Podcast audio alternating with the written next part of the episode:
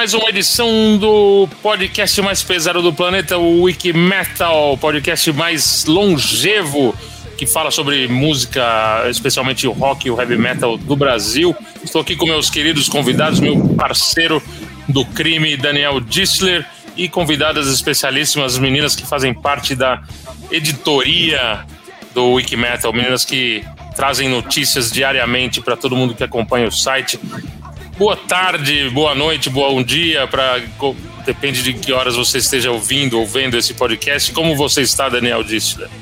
Eu estou muito bem, Nando, e como você bem disse, agora em vídeo também, né? Temos a Nina, a Lari e a Gabi, que já são velhas de guerra aqui do nosso podcast, e, uma funcionária nova, né? A Érica, né? Que, que tá começando com a gente, né? Só há, há dois anos né, que não aparece aqui em podcasts mas a nossa funcionária mais, das mais antigas, editora, né, chefe do, da redação do Wiki Metal, e que ainda bem decidiu dar as, as graças aqui. O que, que te convenceu, Erika? Foi o Ace Frehley? Foi o Não. Papa Roach? Ou foi o Bullet for My Valentine? Que são os três temas deste episódio. Ai, ó, primeiro eu só queria dizer que eu saí para vocês puderem. Para vocês sentirem minha falta.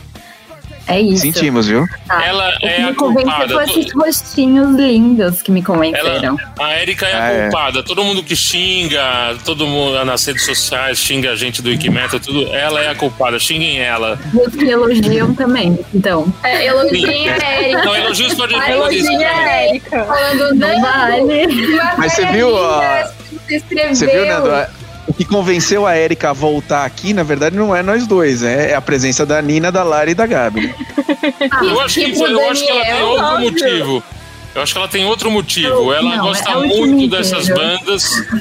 E, e, inclusive tem uma história muito boa que a gente vai falar ainda mais tarde da Erika com o Papa Roach em particular, mas não vou dar spoiler, daqui a pouco a gente fala isso. Primeiro vamos dar as boas-vindas às nossas escudeiras Nina, Lari e Gabi. Olha, Oi, parece pessoal, nome, parece é nome de banda, hein? Não é, tava pra ser. Muito feliz de estar em outro episódio do podcast. Vamos, vai ser ótimo. Vamos, já tem onde divulgar, né? Exato. É. Muito legal. Vamos começar então com quem? Com o Papa Road, pode ser? Você acha? Eu super acho. Não tem jeito melhor de começar o podcast assim.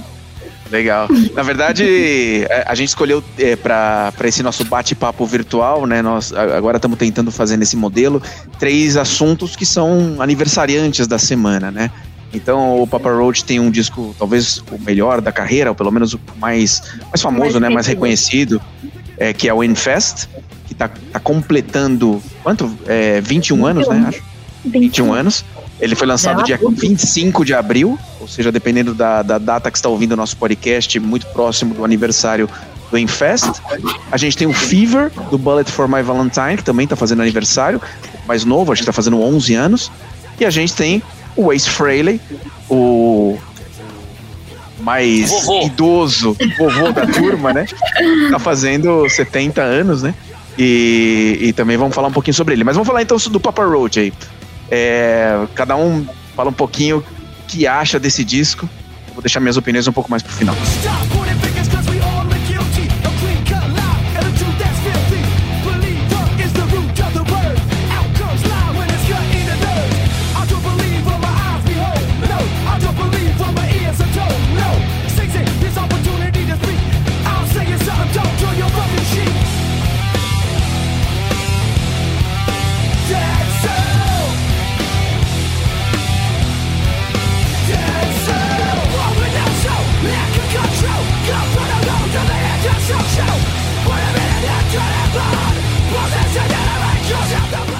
disco muito legal que fez muito sucesso, né? Na verdade, é o segundo álbum de estúdio do Papa Roach hum. e foi um sucesso estrondoso na época, né? As meninas Sim, não dá pra perguntar hoje. se elas lembram, porque elas eram ainda. Deviam estar tá ouvindo, talvez, Galinha Pintadinha ou. ou nem nem existia. Era Cocoricó na época. Castelo Exatamente. Mas o que vocês acham desse álbum? É o melhor disco da banda, na opinião então, de vocês? É, na minha opinião, é. é tem, acho que tem a, música assinatura, né? Que é o Last Resort, que eu acho que todo mundo conhece, que virou o hitzão deles. Uhum. E, assim, eu, eu gosto muito do disco, mas eu acho que quem pode falar melhor é a Erika, porque a Erika né? Ai, Vamos aguardando. Eu amo essa banda de coração. É a banda da minha adolescência, porque sim, eu era muito pequena para lembrar do lançamento do disco. mas quando descobri, foi assim. Um... Nossa, foi maravilhoso. É, você falou da capa e, por incrível que pareça, eu tenho um pouquinho de pavorzinho, assim, pavor mini de barata, mas eu acho o conceito. Eu acho que, assim, é um álbum muito conceitual, apesar de não parecer, mas, assim, só na capa já aparece o conceito, que eu acho muito bonito, apesar de ser uma barata, é um conceito muito bonito que é toda essa coisa de resistência, né? Aquela brincadeira que todo mundo fala que o mundo vai acabar e as baratas vão dominar. É meio que isso mesmo a ideia deles de mostrar essa resistência. Eu acho isso muito forte. Até porque esse é um tópico, assim, que aparece em todo o disco da banda. Mas acho que esse é o que, o que começou tudo, né? O que mais, mais representa. Eu tava lembrando, semana passada, quando o Daniel tava mostrando pra gente o trecho do documentário do Sam Dunn, o Headbangers Journey, aquela parte que eles falam de, de ah, se o metal é aquela coisa que as pessoas os. Como que é a palavra que, ela, que a moça usa? Os misfits. Os deslocados. É, os deslocados, eles se encontram e sentem que eles pertencem a algum lugar. Eu acho que esse disco foi um dos responsáveis, para minha sensação, pelo menos. Que eu encontrei, eu encontrei esse disco num, num momento da vida que eu precisava muito disso, porque né, eu era estranha que escutava metal na escola. Somos duas. Ai, ó, a gente devia ter se conhecido antes, porque eu era muito a estranha. E esse disco foi muito tipo, você é estranha, mas ó, tem mais estranhos pelo mundo.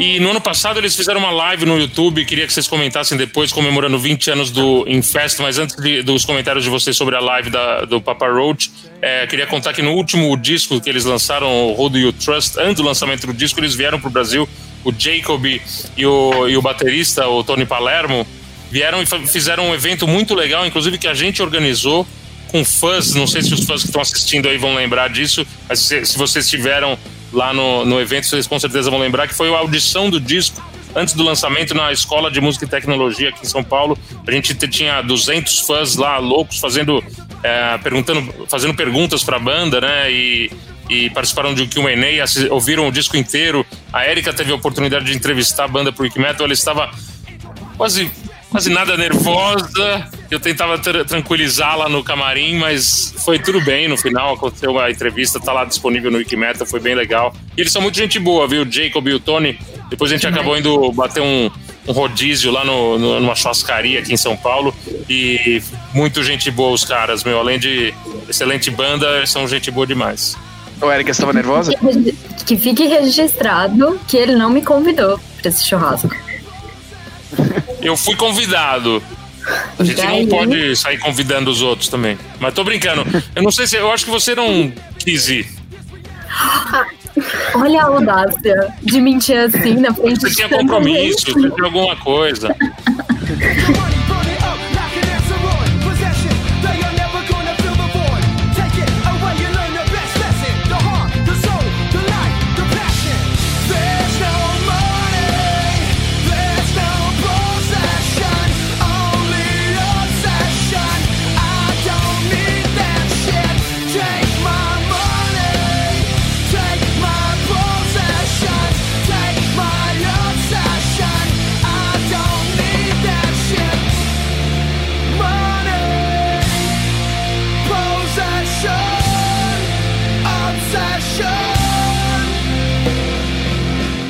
Ninguém lembra direito. Nada. Mas, Érica, o que eu lembro é que deu uma confusão com o número de pessoas desse evento, né? Que a gente tinha Sim. separado para 200 pessoas e, puta, extra, extrapolou, assim, o número de gente que queria entrar, né? É, na, na época que dava para fazer, que podia fazer aglomeração, a gente tinha esse tipo de problema, né? Agora. Infelizmente eu queria ter esse tipo de problema, mas foi, foi muito legal, realmente. Antes eles fizeram esse QA com a imprensa. E assim, primeiro que eu já tava, tipo, super animada de ouvir o disco antes de sair, foi tipo dois, três meses antes de sair, então eu já tava full fã já aí. Mas entrevistar eles foi, foi surreal, assim, foi o auge da carreira de fã. e de jornalista também, eles são também muito simpáticos, realmente. E, e é muito legal que eles falam muito de como eles têm várias influências diferentes. E, e assim, desde o punk até o rap e metal. Então, é isso que eu acho muito legal da banda, que eles têm todas essas influências, eles não escondem isso desde o primeiro disco. No Infest a gente vê isso bastante. Então foi bem legal ver da onde que, que, que surge, né, todas essas influências e como eles conseguem misturar todo esse monte de música boa. então foi bem legal.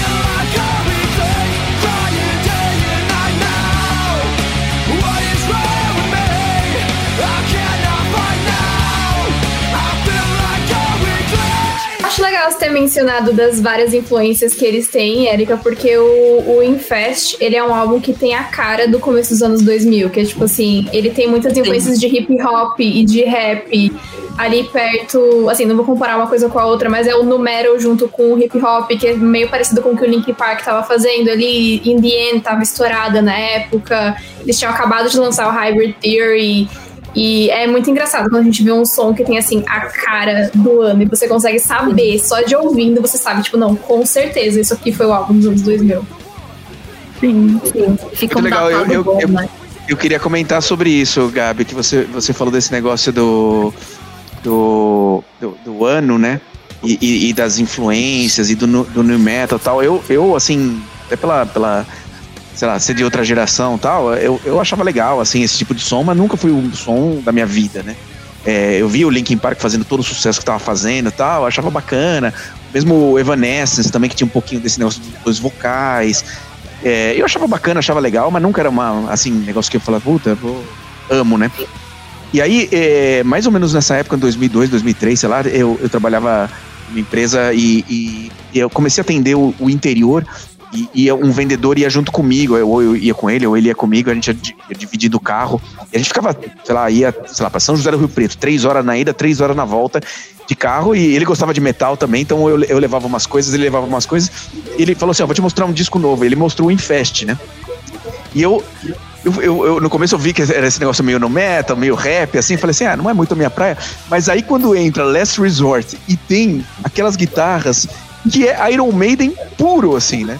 Eu falei, mano, eu tenho que ouvir isso direito. Começou. E aí, e aí eu, eu, comecei a ouvir assim, aí, puta, eu, eu, comprei o disco, comprei, depois comprei o Linkin Park, comprei Vanessa, eu fiquei meio. Eu fui, eu fui muito introduzido a esse, a esse mundo do rap metal, assim, um pouco por conta desse disco, assim, do Infest. Ele, pra mim, ele é importante nesse sentido, assim. E o gancho foi esse negócio do Iron Maiden, assim, porque esse meio do Last Resort é muito Iron Maiden.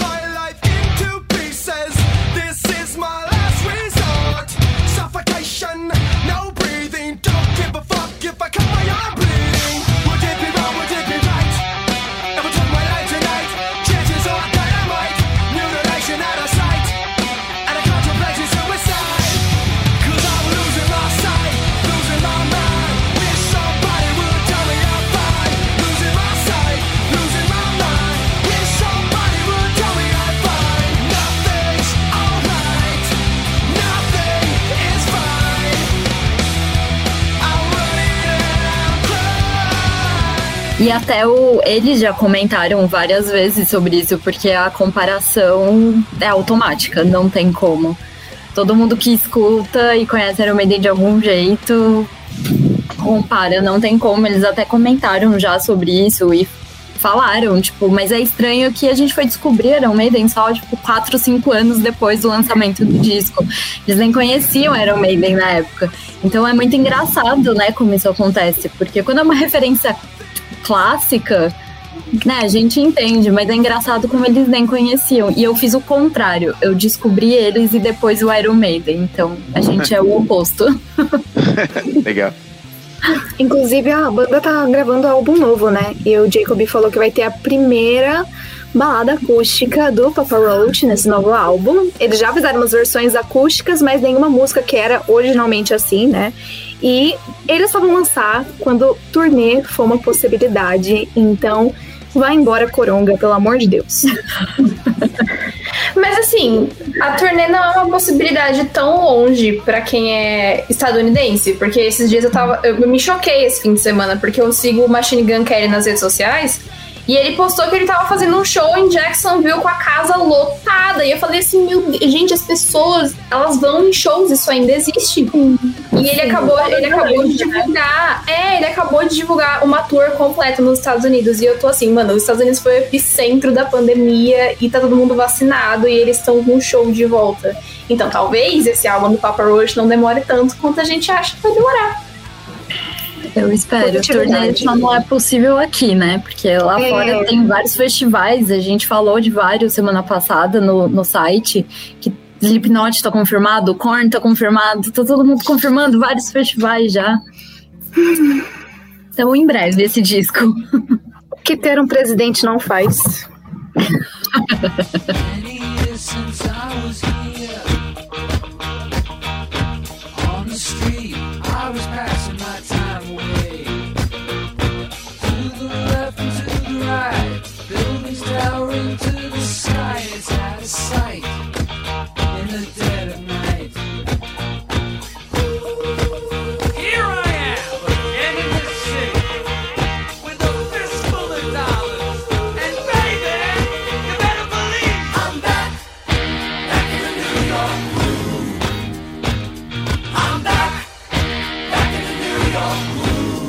E neste dia 27 de abril, o nosso querido, um dos maiores guitarristas da história do rock, Ace Frehley, completa 70 anos. Nando, você, você lembra de quando ele nasceu, quando ele... Não, não, não, não, sei. não, não, não. Pouco menos. Peraí, né? a hora que você falou, Nando, você, pô, 70 anos, calma aí. Não, mas você lembra do, do, dos lançamentos do Kiss dos anos 80 que ainda tínhamos Ace Frehley, quase não, é. né? Porque na verdade a gente meio que descobriu meio que na saída lá no Creatures of the Night, mais ou menos nessa época, 82 e tal. E aí a gente foi vendo a discografia para trás, né? E aí descobrindo as maravilhas que ele tinha criado pro Kiss nessa década toda, né, Nando? É, com certeza, o o Kiss com o Ace Frehley é, para mim, a, a, a, sem dúvida, a melhor época da banda. Ele também era um cara muito criativo, é, ajudava nas composições também, tinha a música dele, cantava bem. Inclusive, quando eles lançaram os discos solo, o melhor disco solo do, de todos é sem dúvida o do Ace Frehley, então mostra que separadamente ele era um dos mais talentosos ali, mas ele tinha muitos problemas, né? Ele tinha muitos problemas com álcool e acho que principalmente com álcool mesmo. E, e isso fez com que o Gene Simmons e o Paul Stanley dessem um pé na bunda dele. E aí, infelizmente, ele não veio para o Brasil em 83, que foi quando a gente começou a ouvir Kiss, né? Então, apesar de ser a turnê do Creatures of the Night, um disco que ele participa, é, eles já vieram com o Vin Vincent né, no lugar. Mas o Ace Frehley depois voltou para o Brasil. Eu, eu tava no show na turnê do Psycho Circus. O, o, depois a banda fez uma reunião, né, pro acústico da MTV, se eu não me engano, e aí ele Sim. voltou pra banda, o Peter Chris e tudo. Mas mesmo, acho que repetiram repetiram-se os mesmos problemas, né? Ele não, não tinha disciplina, chegava atrasado, faltava no ensaio, estava sempre doidão, e aí um senhor Gene Simmons e Paul Stanley não dá para brincar assim, né? E aí os caras deram um outro pé na bunda dele. E, e é uma pena que o, o, guitarrista atual, o Tommy Taylor, use a, a maquiagem dele, né? Eu acho que seria muito mais uhum. legal se os, se os novos integrantes do Kiss tivessem maquiagens próprias, como, como aconteceu com o Eric Carr quando entrou, quando, como aconteceu com o Vin Vincent quando entrou, que eles, ti, eles tinham maquiagem, mas criaram um personagem novo, né? Não é, um cover do Ace Frehley, né? Acho que seria muito mais é. original do que eles estão fazendo hoje. Mas fica aí a marca do Ace Frehley. Ele tem, ele tem lançado discos solo muito legais. Lançou dois discos solo recentemente com versões, né, é, covers de, de clássicos do rock. Muitas músicas legais, versões bem, bem produzidas, bem legais. E, inclusive, tem participação do Paul Stanley. Também vale a pena conferir esses discos solo do Ace Frehley. É, inclusive ele, ele falou em uma entrevista, né, que se ele não tivesse todos esses problemas com álcool, é, depois, né, em, em, no período que ele ficou de 96 a 2002, se eu não me engano, ele não teria saído da banda, porque ele queria ter ficado, mas com todos os problemas que ele tinha, ele não, não ia conseguir ficar, justamente por causa do Paul e do, do, do Gini, que já tava meio de saco cheio desse, da, dessa coisa que ele tinha com álcool, né? E o Ace, ele, ele era uma mente, tipo, ele é uma mente muito, muito criativa mesmo, porque foi ele que fez o, prim, a, o primeiro protótipo do, do logo do Kiss, né? Então foi ele que fez o Kiss mesmo, tipo, as letras do Kiss.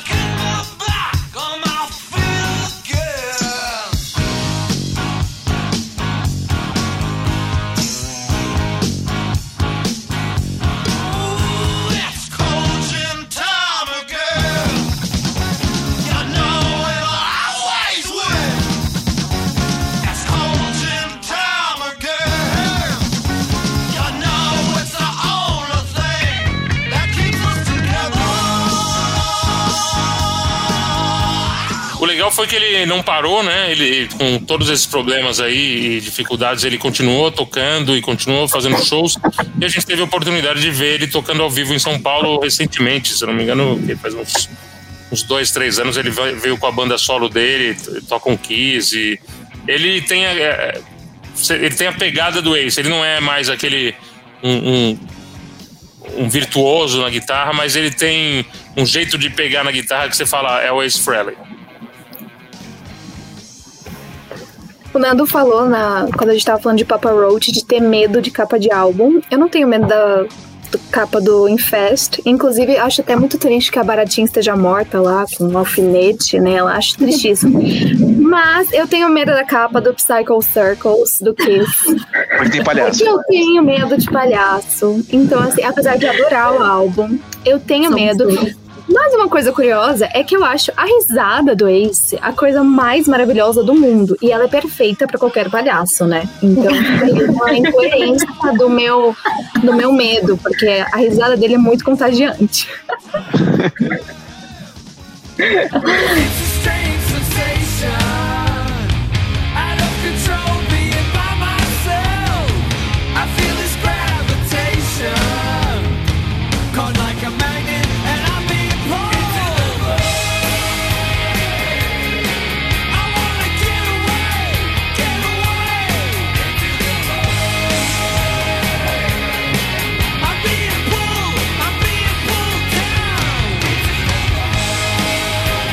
Eu vou contar uma história que tem a ver com o Ace Frehley indiretamente, mas tem a ver com a origem do Wiki Metal, que acho que nem o Nando sabe dessa história.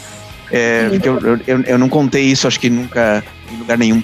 Mas assim, a, a, a ideia da gente. O Wikimetal começou como um podcast, que é isso aqui, né? Foi a primeira coisa que o Wikimetal fez, depois a gente fez uma coisa, tem a For Music e tudo mais, mas começamos como um podcast 1 de janeiro de 2011. E essa ideia né, de ter um podcast de heavy metal, ela nasceu porque eu desde lá, 2009, eu ouvi um podcast americano é, que existe até hoje, já, mas mudou um pouco a formação. Eram dois caras é, falando sobre metal e entrevistando pessoas do rock, né? Um é, que se chamam Mark Striegel e John Astronomy. Esses dois caras tinham um podcast chamado Talking Metal. E eu comecei a ouvir, comecei a pensar, putz, a gente devia fazer uma coisa dessa no Brasil. Aí falei com o Rafa, falei com o Nando, e a gente criou o Wiki Metal estamos aqui hoje, 11 anos depois. Mas, mas o, o que, que, tem a ver com Ace Frehley? É que esse cara, o John Astronomy, ele usa esse nome no, no podcast, mas na verdade ele chama John Ostrowski. E ele é o PR, né, o, o, o assessor de imprensa do Ace Frehley. Inclusive, ele é o cara que escreveu a biografia oficial do Ace. Ele lançou uma biografia em 2012, 2013 que chama No Regrets.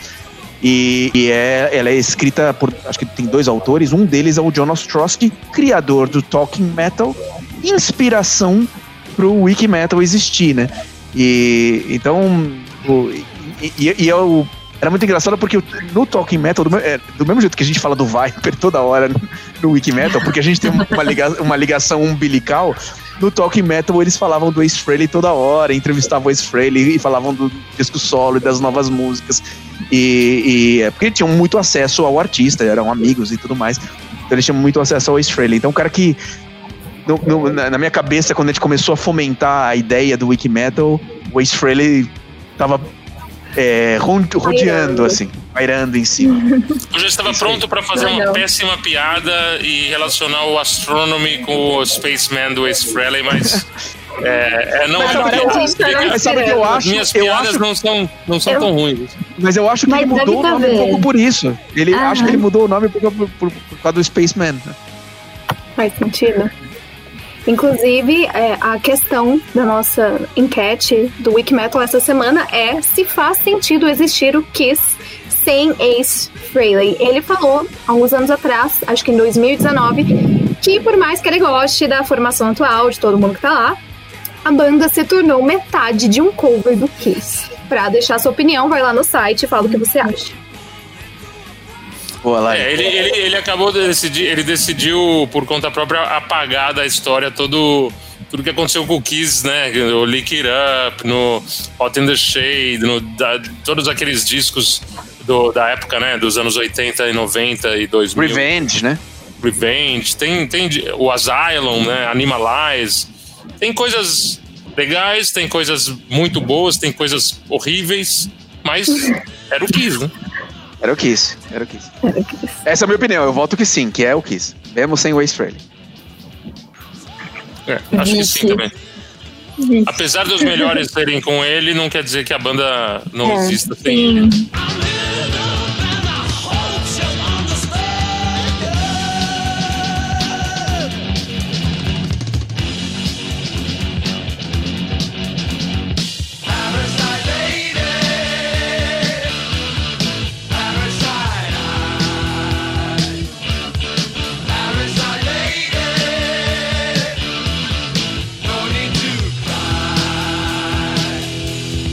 sim. Eu acho que eu fico no meio, tipo, faz sentido, mas assim, parou de fazer sentido faz tempo. Eu acho que assim, na minha opinião, eu acho que é o que o Nando falou é, faz sentido, mas eles deveriam pelo menos mudar o personagem de colocar uma outra sim, maquiagem para diferenciar, porque o Spaceman é associado ao Frehley, uhum. não tem jeito. Então, é isso. Eu acho que, é, eu também tô no meio termo, mas eu gosto, eu sou fã de Kiss, então pra mim tem. eu confesso. E aí fica a questão, né? Opa, perdão, Lara. Pode falar, bem. Não, eu ia falar que aí fica a questão: se existe Kiss pós Ace Frehley, por que, que eles insistem em manter a maquiagem que era dele, sabe? Porque é uma identidade Sim. muito forte da banda. Sim. E não, e o cara claramente copia, né? Ele copia os, os, trejeitos, até o jeito de tocar e a guitarra que, que voa no, no meio do show. Mas é, é uma pena, porque não precisava disso, né? Não precisava. É por isso que causa toda essa polêmica, né, em cima disso, que o Ace Frehley não gosta disso, ele já deixou bem claro, então é, causa umas faíscas. É, é, que a sensação quando você vai num show do Kiss e vê os quatro fanta é, fantasiados não, mas maquiados com, a, com aquelas maquiagens que a gente assistiu, né, nos vídeos desde criança, é, você fala, nossa, o Ace e o Peter Chris, Uhum. Não, não, são realmente nesse sentido é metade de um cover do Kiss. Não a metade do Paul Stanley e Jenny Simmons, né? A outra metade. Sim. Sim. Mas acho que era meio objetivo, né? Até o Guns N' Roses, quando o Easy saiu, eles contrataram um cara super parecido, que tinha que usar as roupas parecidas, com o mesmo cabelo. Então acho que era objetivo. É que, é que, eu acho que fica, como toda banda boa, fica uma briga de ego, né? Porque uhum. o cara saiu, você sente falta dele, você sabe que ele é era, tipo, um dos pilares da banda, mas você não quer falar isso para as pessoas, você não quer mostrar que a banda parou de existir depois dele. Então você meio que tenta substituir, mas assim, a real é que ninguém é substituível, ainda mais o Ace Frehley, né? Então, ainda aí você escolhe o pior caminho, que é colocar um cover do Ace Frehley na banda pra ver se as pessoas não percebem que ele não tá lá. Olha, é um mas pouco... eu confesso que o novo, eu o novo guitarrista do Judas, né? Briga... Ih, perdão. É, o, o guitarrista do Judas parece. O Rich Faulkner parece um pouco o KK, né? Total, total. Sim, Mas assim, muito. não dá para reclamar porque eles deram a chance pro cara voltar e ele pisou na ah, bola. Mas é, então... porque, é porque tem muito histórico, né? A gente uhum, sabe, acho sim. que nem de metade. Porque, assim, é. até um, dois anos atrás, ainda tava. Eles ainda estavam revirando o baú de histórias ruins, é. um acusando o outro de mil coisas. Então, acho que, sei lá, acho que é muita coisa pra ser mas esquecido. O... Mas o Frehley falou que talvez se se tivesse oportunidade, voltaria para fazer uhum. a The End, é, The End Road Tour, eu acho. Off Road Tour, eu acho, né? É, então. Eu acho que o Ace mudou o tom. Eu fui ver uma entrevista recente e, tipo assim, alguns anos atrás ele tava tipo assim, é, porque o Gene foi lá e agarrou a minha namorada. E aí agora ele terminou com essa namorada e ele tá tipo assim, é, não deu pra voltar porque eles não gostavam dessa minha namorada que fez essa acusação falsa contra o Gene. Então, mudou o tom. Mas eu confesso que, assim, qualquer briga que Paul Stanley narrar com aquela voz perfeita de ASMR, eu vou acreditar nele. Eu vou acreditar. Quando ele e se for a voz, Se for a voz do Paul e a risada do Ace. Vixe. Aí, aí, aí, mas eu ainda fico com a voz é brava. Canto mais seguro.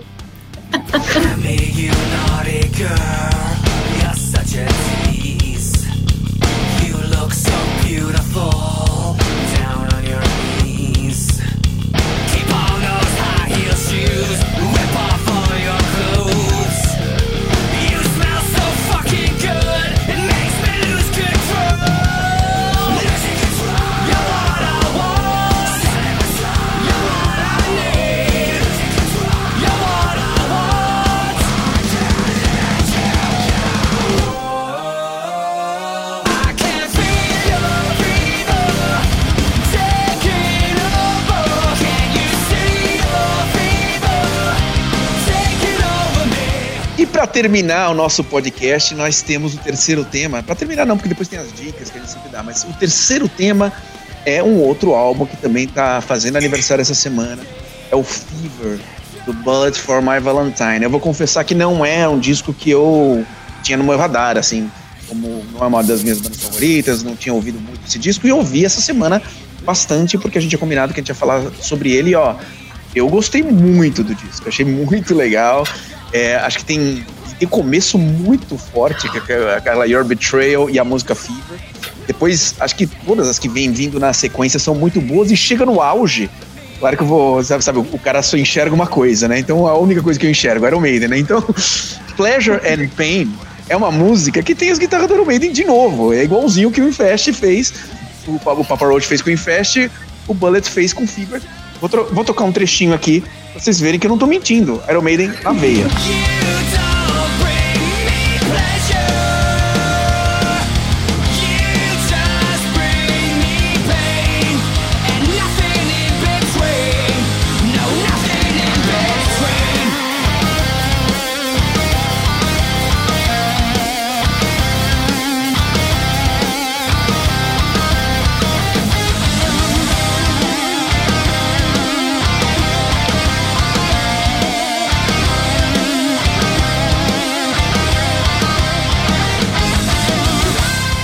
Eles nunca tinham ouvido também, viu, Iron Maiden?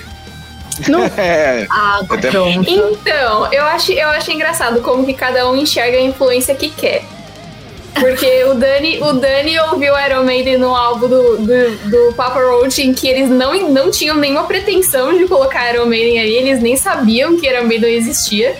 Uhum. E eu, quando eu ouvi esse álbum do o Fever, ele é de 2010 ali, eu já peguei as referências mais jovens, que foi isso aqui sou igualzinho My Chemical Romance no começo da carreira. Não em tudo, obviamente, mas algumas, algumas coisas, assim. O Three Cheers For Sweet Revenge, que é meu álbum favorito deles, pra mim teve, tem muitas similaridades. Eu gostei muito, muito, muito do Fever. Uma banda que tem a nossa idade, né, Gabi? De 1998. Então, Ai, quando Ace tava lá no drama com o Kiss, no ápice, o oh, Bullet for My Valentine nascendo. Uma banda muito legal do país de Gales, né? Um, um lugar que não, não é tão assim tradicional em fornecer bandas uh, eh, para o mundo. Eu tive a oportunidade de entrevistar o, o, o Michael Page, o Pay, Michael Page, não sei como é que fala o, o apelido a dele. A gente é a brasileira, Page. é, Page ou Page, mas ele, eles estavam nos Estados Unidos fazendo show no Irving Plaza e eles e, e aí eu tive a oportunidade de ir lá, de ir lá entrevistar pessoalmente e eles fizeram um showzaço, a casa lotada. Teve uma abertura de uma banda bem legal chamada Tooth Grinder e foi bem legal esse show. Inclusive, eu, eu nunca tinha visto eles ao vivo e fiquei impressionado assim com a banda, eles ao vivo realmente impressionaram assim o público puta, cantando muito. Eles é uma, é uma banda que é, apesar de ser do país de Gales, começou fazendo mais sucesso nos Estados Unidos do que na própria Inglaterra. Né?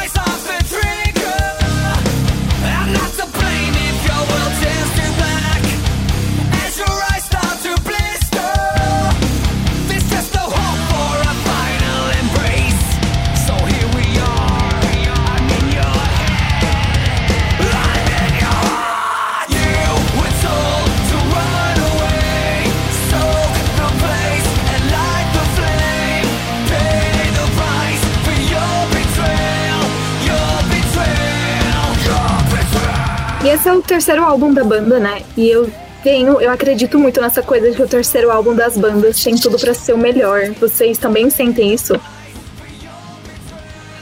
Eu acho que depende do artista. Eu nunca tinha parado pra pensar nisso, mas. Eu também não, mas eu não sei se esse seria o melhor. é, eu também não sei. Eu gosto muito. É que eu gosto bastante de Ballad for My Valentine, né? Então, é difícil. Mas eu acho que o terceiro álbum é quando a banda tá muito mais confortável e, tipo, começa a mostrar realmente as garras, sabe? Mas é, eu acho que no terceiro álbum a gente consegue saber se a banda vai engatar ou não, porque se ela não lançou nada de bom até o terceiro álbum, é, é difícil que depois dele ela não tem nada de bom. Coisa. Exato, Sim. meio difícil. O Metallica é o Master of Puppets, o Iron Maiden é o The Number of the Beast. São bons, hein? É, boa, Sim, exatamente. Argumentos.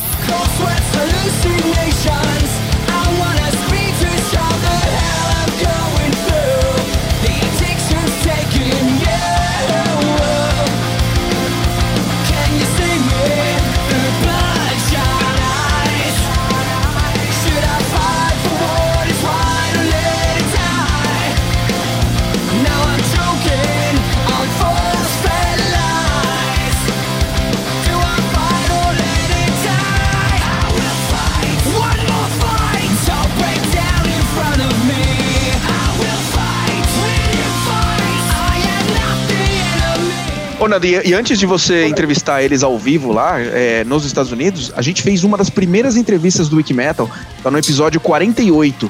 Uma das primeiras entrevistas internacionais, né, na verdade. A gente entrevistou Corsos, entrevistou Viper, entrevistou André Matos, entrevistou vários nacionais, já tinha alguns internacionais. Eu lembro de uma das primeiras foi é, o pessoal do Motorhead, Halloween, é, esse, esse pessoal, mas é, o Bullet foi uma das primeiras entrevistas, acho que episódio 48, porque eles vinham pro Brasil, eles fizeram um show em Santo André, ou São Bernardo, algum lugar no ABC, e o Rafa foi tirar foto e cobrir, assim, pro Wiki Metal. Ele voltou falando assim: Meu, essa banda é animal, você não conhecia, a casa tava lotada, pra, não dava nem pra ouvir a banda do público cantando as músicas. Foi um negócio incrível, ele ficou encantado com a banda. Foi muito legal. É, a banda que lançou o último disco em 2018, Gravity, é, tá na hora de lançar um disco novo, né? My Bullet for My Valentine. O Matthew Tuck. Eu acho. Matt Tuck. On, Mas man. eles estão trabalhando nisso, viu? Tipo, o Metal já deu entrevista e eles pretendem fazer uma dinâmica bem diferente, um álbum mais pesado da carreira. Ele falou que vai ter 40% de vocais limpos e 60% de vocais mais agressivos, que eles nunca fizeram isso. Então, é bom eles fazerem isso. Ele tava salvando a voz. Três anos agora. Eu Não, eu lembro Sim, que eu vi. até eu foi Desculpa. Pode falar. Não, pode falar. Não, eu lembro que eu conheci o My Bullet for My Valentine quando eu fui no Maximus, acho que foi em 2016. E aí eu achei uma banda muito legal, assim, mas eu confesso que eu ainda não parei pra ouvir direito. Mas eu gosto bastante. Eu gostei do que eu ouvi, eu gostei bastante do som. Gente, eu perdi o show no Maximus por causa do trem. Era feriado. O trem Crazy tava passando, Train. tipo. Crazy Train, né? Que eu precisava de um Crazy Train pra chegar lá. Mas não deu, eram muitas baldeações. E aí, o Maximus tinha uma entrada muito longe dos palcos, que foi traumático pra mim, porque eu pensei, ai, tô entrando, vou conseguir pegar. Não. Fui cantando a música e correndo no caminho. Aí peguei algumas músicas, foi muito esquisito. O pessoal tava numa rodinha, eu tava tentando não ser atingida. Foi esquisito. Mas a minha sorte é que eles têm uma ótima relação com o público brasileiro, né? Um pessoal bem fiel. Então ainda estou aguardando a minha oportunidade pra cantar, sabe, as minhas favoritas ao vivo. You like to scream, use words as a weapon. Well, go ahead, take your best shot, woman.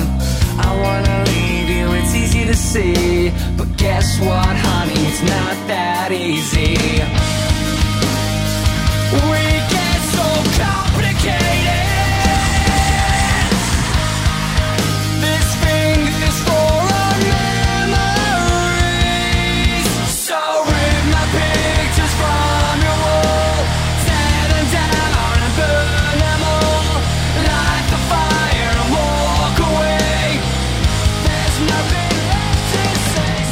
Segundo o Loudwire, esse disco que a gente tá homenageando hoje não é o melhor do Bullet for My Valentine, viu? De fato, Colocaram em é. quarto lugar o Fever. Colocaram em Nossa. quarto lugar. Ainda foram. foram Qual o primeiro? Primeiro é o Scream and Scream and- Fire, de 2008. Esse com certeza é o melhor e é o, acho que o mais pesado que eles têm. Então estou muito ansiosa para esse novo disco, porque acho que foi a partir do Fever que eles começaram a dar uma diminuída no peso. No Scream and Fire eles tipo fizeram tudo que dava e aí no Fever eles deram uma diminuída até cair no Gravity, que foi o último, que assim é praticamente uma balada eletrônica. Mas tudo bem. Então, nossa, espero muito que esse, esse disco venha pesado, porque. Ai, muito bom. Esse último, ele é, ele é realmente estranho, assim, né? Porque ele é muito diferente, muito eletrônico. E olhando a Erika, quem olha a Erika assim, não imagina, né? Que é uma metaleira do inferno, né? Eu gosto dos meus gritos, sabe? Eu gosto dos meus guturais. É engraçado, né? As bandas às vezes dão uma, pop, uma popizada no som, nos discos, mas ao vivo não quer dizer que, que elas façam a É. mesma coisa, né? O que eu vi lá nos Estados Unidos era, era a turnê do Gravity, mas foi pesadíssimo. Foi, parecia uma banda de, de trash, assim, tocando. Sim, é muito Muito isso. bom, Esse último Deus. show deles aqui, que foi desse disco, é, assim, parecia, sei lá, um, algum tipo de metal extremo, assim. Eles, eles conseguem se transformar completamente, porque eles têm muita energia. Ao vivo, eles têm muita, muita energia. E tem essa coisa, né, do público brasileiro também, de ter muita energia. É, todo mundo gritando. Isso que o Rafa falou de não, não dá pra ouvir direito eles mesmo. Não dá, porque é o pessoal gritando a música. Eu, uma delas, porque eu saí sem voz desse disco, nesse show. Acho que foi um dos únicos que eu saí realmente sem voz. Porque, nossa, é uma energia, assim, completamente diferente.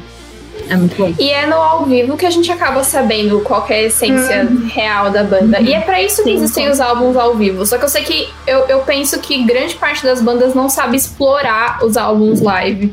Porque, por exemplo, eu acho muito útil você ter um álbum ao vivo numa situação dessas, em que, por exemplo, o áudio original é uma coisa e no live você sente que é uma coisa completamente diferente. Então seria muito interessante você ter esse álbum ao vivo pra, pra dar esse contraste e tal. E alguns, algumas bandas elas pegam mais ou menos o mesmo álbum de estúdio e jogam pro live, e aí você tem dois álbuns iguais pra ouvir ao mesmo tempo. É verdade.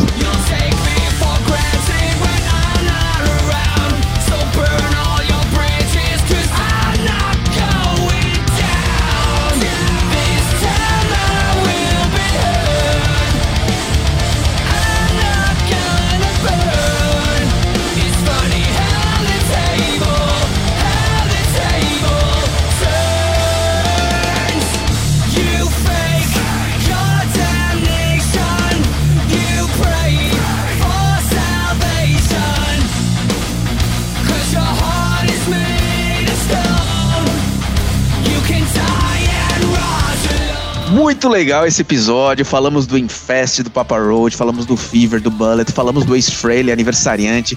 Aniversariantes, aniversários lendários nessa semana. Episódio bem bacana. E para terminar, vamos fazer o que a gente tem feito sempre, que é dar uma ou duas dicas para os nossos Wiki Brothers. Quem tem dica bacana para trazer nesse episódio pode falar. Eu tenho uma dica que é o Alan Key lançou um novo videoclipe, uma nova música que chama Granted, que tá disponível em todas as plataformas digitais e no YouTube deles, então corre lá pra conferir que tá da hora.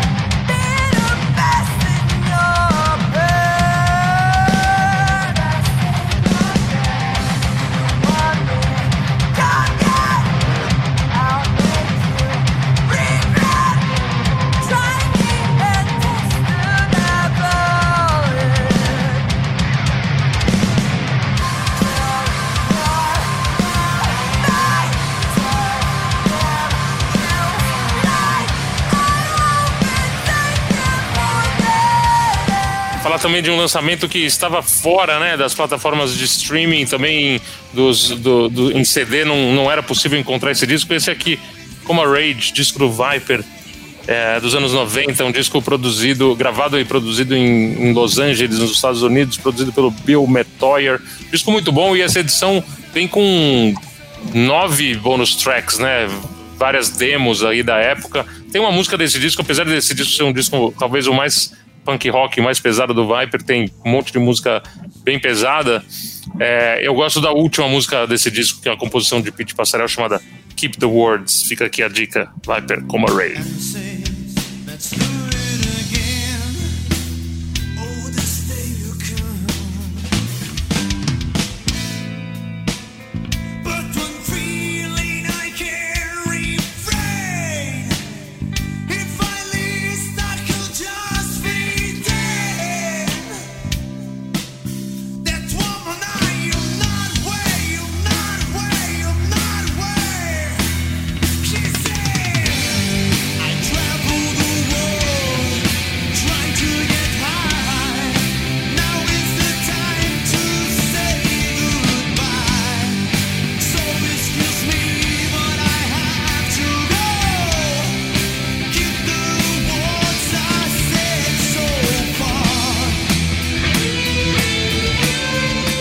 Pessoal, é isso pro nosso episódio 321. É isso? 321 episódios do Wikimedia. É inacreditável. Agora em vídeo, agora com Uau. as medidas. Tá muito legal, né? Esse episódio que é aquele que eu chamo de 3, 2, 1. Ah! Oh, meu Deus. Nando Machado ao vivo e a cores pra vocês, gente. Foi bom. Saber o que a gente, que a gente é sofre no dia a dia. Na íntegra. Muito bom, Nando. Parabéns. É. Nos vemos daqui a 15 dias? Daqui a 15 dias. 14. Fechada. 14. 14 dias. Tchau, pessoal. Esperamos, Érica. Tchau, gente. Tchau, gente. Tchau.